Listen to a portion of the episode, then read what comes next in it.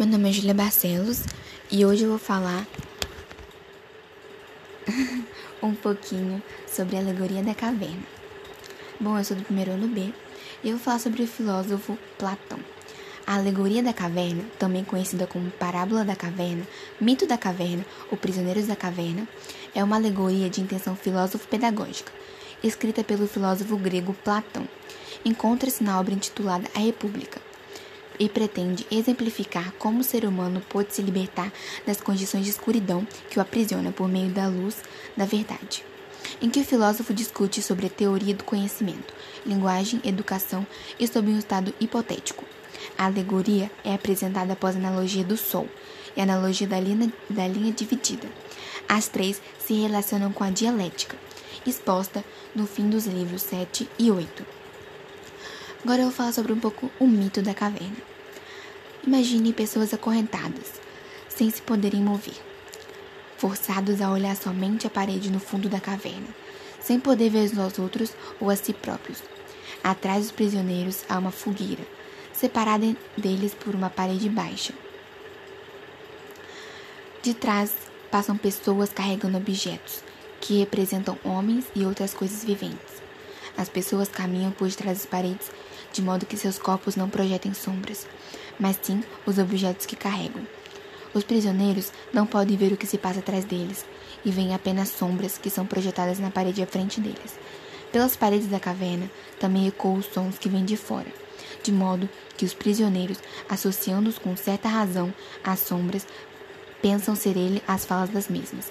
Desse modo, os prisioneiros julgam que essas sombras sejam realidade. Imagine quando os prisioneiros sejam libertados e forçado a olhar o fogo e os objetos que faziam sombras. Em uma nova realidade, um conhecimento totalmente novo. A luz iria ferir seus olhos e ele não poderia enxergar bem. Se lhe disseram que o presente é real, que as imagens que anteriormente via não eram, ele não ia acreditar. Na sua confusão, o prisioneiro tentaria voltar para a caverna, para que aquilo que estava acostumado a ver. Caso ele decida voltar à caverna para revelar aos seus antigos companheiros a situação extremamente enganosa em que eles se encontram, os seus olhos, agora acostumados com a luz, ficariam cegos devido à escuridão, assim como tinham ficado cegos com a luz. Os outros prisioneiros, ao ver isto, concluíam que a sair da caverna tinha causado graves danos ao companheiro e por isso não deveriam sair dali nunca. Se o pudessem fazer, matariam quem tentasse tirá-los da caverna. Platão não buscava as verdadeiras essências da simples pisces ou psicanálise, como buscavam Demócrito e seus seguidores. Sob a influência de Sócrates, ele buscava a essência das coisas, para além de um mundo sensível. E o personagem da caverna, que por acaso se liberte, corre como Sócrates, o risco de ser morto por expressar seu pensamento e querer mostrar um mundo totalmente diferente, transpondo para a nossa realidade. É como se você acreditasse desde que nasceu que o mundo é determinado modo. Então, vem alguém e diz que quase tudo aquilo é falso. É parcial e tenta lhe mostrar novos conceitos, totalmente diferentes.